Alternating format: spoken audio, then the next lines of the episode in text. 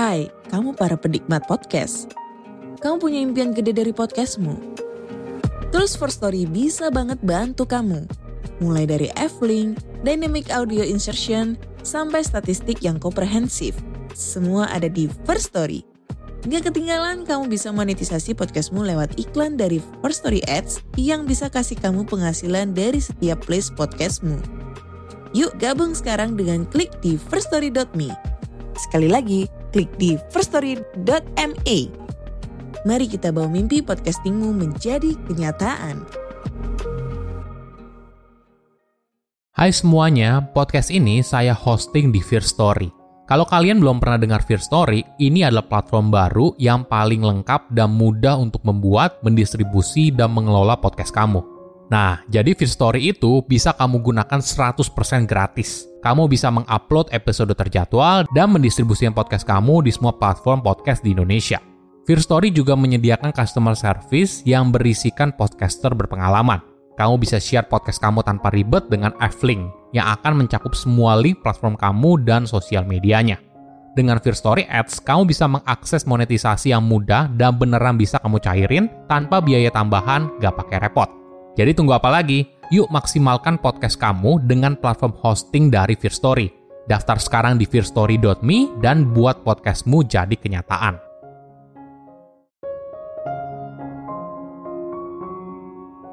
Sebelum kamu jadi pemimpin, sukses adalah soal bagaimana kamu bisa mengembangkan potensi diri, tapi ketika kamu sudah jadi pemimpin, maka sukses itu adalah ketika kamu berhasil mengembangkan potensi orang lain.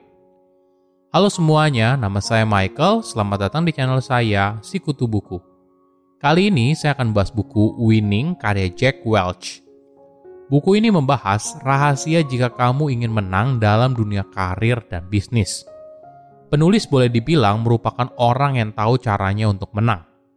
Selama 40 tahun berkarir di General Electric, dia berhasil membantu perusahaan meraih kesuksesan tahun demi tahun di berbagai belahan dunia, berbagai kategori pasar yang berbeda, dan melawan berbagai kompetisi yang brutal.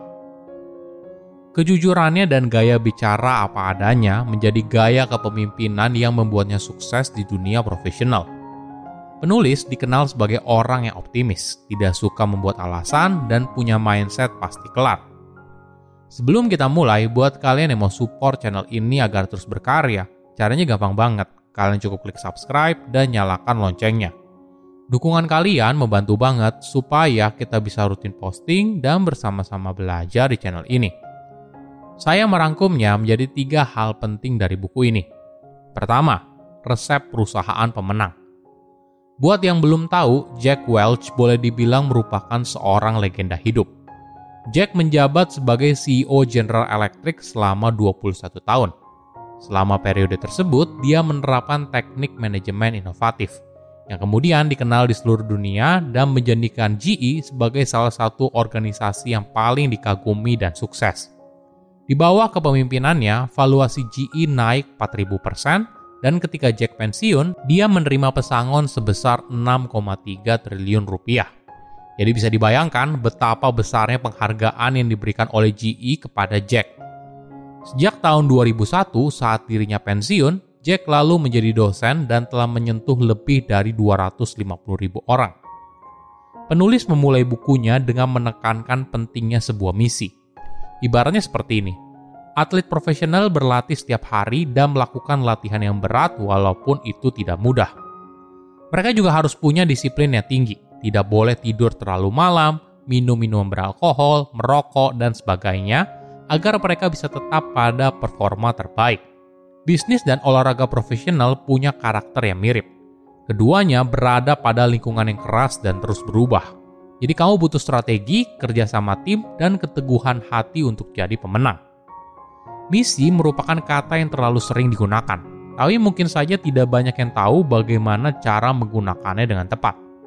Bagi penulis, misi selalu sama, untuk menjadi pemenang di bisnis apa pun yang sedang kamu jalani. Nah, misi merupakan jawaban dari pertanyaan, bagaimana kita bisa jadi pemenang dalam bisnis ini? Jika kamu bisa menjawabnya, maka kamu punya misi yang jelas. Sebuah misi yang baik ibaratnya sebuah tujuan sebuah tempat yang ingin kamu capai dan kenapa. Misi itu harus spesifik agar bisa menginspirasi anggota tim untuk mencapainya. Tapi di sisi lain tidak boleh terlalu umum agar tidak terdengar seperti kebanyakan orang. Misi yang baik dapat memotivasi karyawan dan membantu mereka fokus pada pekerjaan mereka untuk memecahkan masalah yang mungkin dihadapi di sepanjang jalan.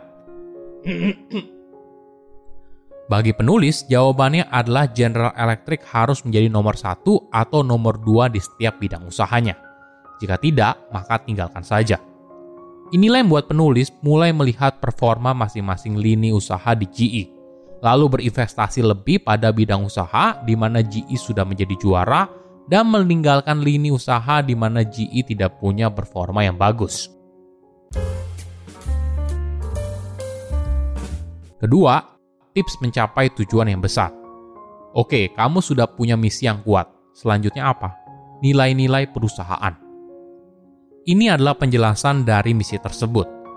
Nilai-nilai perusahaan menjelaskan kepada setiap karyawan di perusahaan dari level CEO hingga staff bagaimana mereka bisa mencapai misi tersebut. Di GE, beberapa nilai perusahaan seperti jangan mentolerir birokrasi dan lihat perubahan sebagai kesempatan untuk bertumbuh. Agar misi dan nilai perusahaan benar-benar berdampak pada bisnis, maka harus ada penghargaan yang setimpal bagi mereka yang menjalankan dan hukuman bagi mereka yang tidak. Penulis punya rumus 70-20-10 untuk menciptakan perusahaan pemenang. Idenya adalah untuk membagi karyawan ke dalam tiga kategori berdasarkan kinerja. Top 20%, middle 70%, dan bottom 10%. Karyawan yang memiliki kinerja tinggi dan tergolong best performer berada pada kategori top 20% dan mereka harus diberikan penghargaan lebih entah persentase gaji yang lebih tinggi, bonus, atau kesempatan promosi jabatan. Sedangkan 70% karyawan yang berada di tengah merupakan bagian penting perusahaan. Mungkin saja kinerjanya biasa aja, tapi jika mereka diberikan motivasi yang cukup, penghargaan atas prestasi dan kesempatan untuk bertumbuh, bisa saja mereka naik kelas. Sedangkan tingkatan terbawah 10% merupakan karyawan yang dianggap underperformer kinerjanya jauh dari harapan, dan bagi penulis, karyawan yang berada di kategori ini maka lebih baik dipecat dari perusahaan. Tentu saja, kebijakan ini kontroversial. Kenapa? Mungkin perlu dipahami, sistem penilaian apa pun tidak 100% objektif. Mungkin saja ada bias dari atasan, faktor di luar kendali misalnya kondisi pasar yang buruk, dan sebagainya. Tapi penulis berpendapat, perusahaan yang sukses tidak bisa membagi waktu dan sumber dayanya pada karyawan yang memang tidak memiliki kinerja yang baik.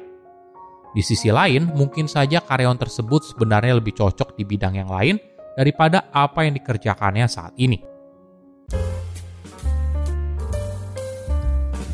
Ketiga, karir itu bukan untuk perusahaan. Bagaimana bila kamu tidak suka apa yang kamu kerjakan? Jangan takut untuk pindah pekerjaan.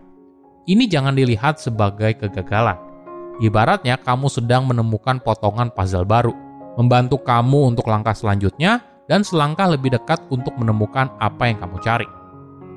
Sama halnya ketika Thomas Alva Edison menemukan seribu cara yang gagal hingga akhirnya berhasil menemukan satu cara yang berhasil untuk membantu menciptakan bola lampu.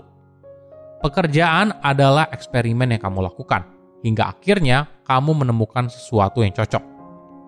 Namun ingat, saat mencari pekerjaan yang baru, carilah lingkungan atau atasan yang punya frekuensi yang sama dengan kamu. Banyak yang bilang kalau mencari pekerjaan itu bukan cuma soal kamu bisa kerja atau enggak, tapi juga ada sisi chemistry-nya.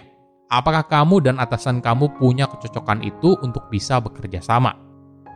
Setiap pekerjaan pasti punya momen up and down-nya. Ini adalah hal yang wajar. Tapi jika sebuah pekerjaan tidak memberikan kamu gairah, mungkin kamu perlu mempertimbangkan untuk pindah. Ketika kamu merasa mandek, rasa frustasi bisa menumpuk dan terus bertambah. Alhasil, bukan hanya ini berdampak buruk bagi perusahaan, tapi juga bagi dirimu sendiri. Namun ingat, dalam menemukan pekerjaan baru, pekerjaan sekarang bisa sangat membantu kamu. Semakin baik kamu bekerja di tempat sekarang, maka peluang kamu untuk mendapatkan pekerjaan yang baru di tempat lain akan semakin besar. Mungkin hal ini terdengar bertolak belakang. Tapi coba bayangkan kamu di sisi pemilik bisnis atau atasan. Apakah kamu ingin merekrut karyawan yang bertalenta atau tidak? Tentunya iya kan? Nah, mencari pekerjaan baru akan jauh lebih mudah ketika kamu merupakan karyawan bertalenta di pekerjaan sekarang. Jadi, kamu bisa bercerita apa saja yang kamu kerjakan di posisi ini dan apa pencapaian yang telah kamu raih. Silahkan komen di kolom komentar pelajaran apa yang kalian dapat ketika baca buku ini. Selain itu, komen juga mau buku apa lagi yang saya review di video berikutnya. Saya undur diri, jangan lupa subscribe channel YouTube Sikutu Buku. Bye bye.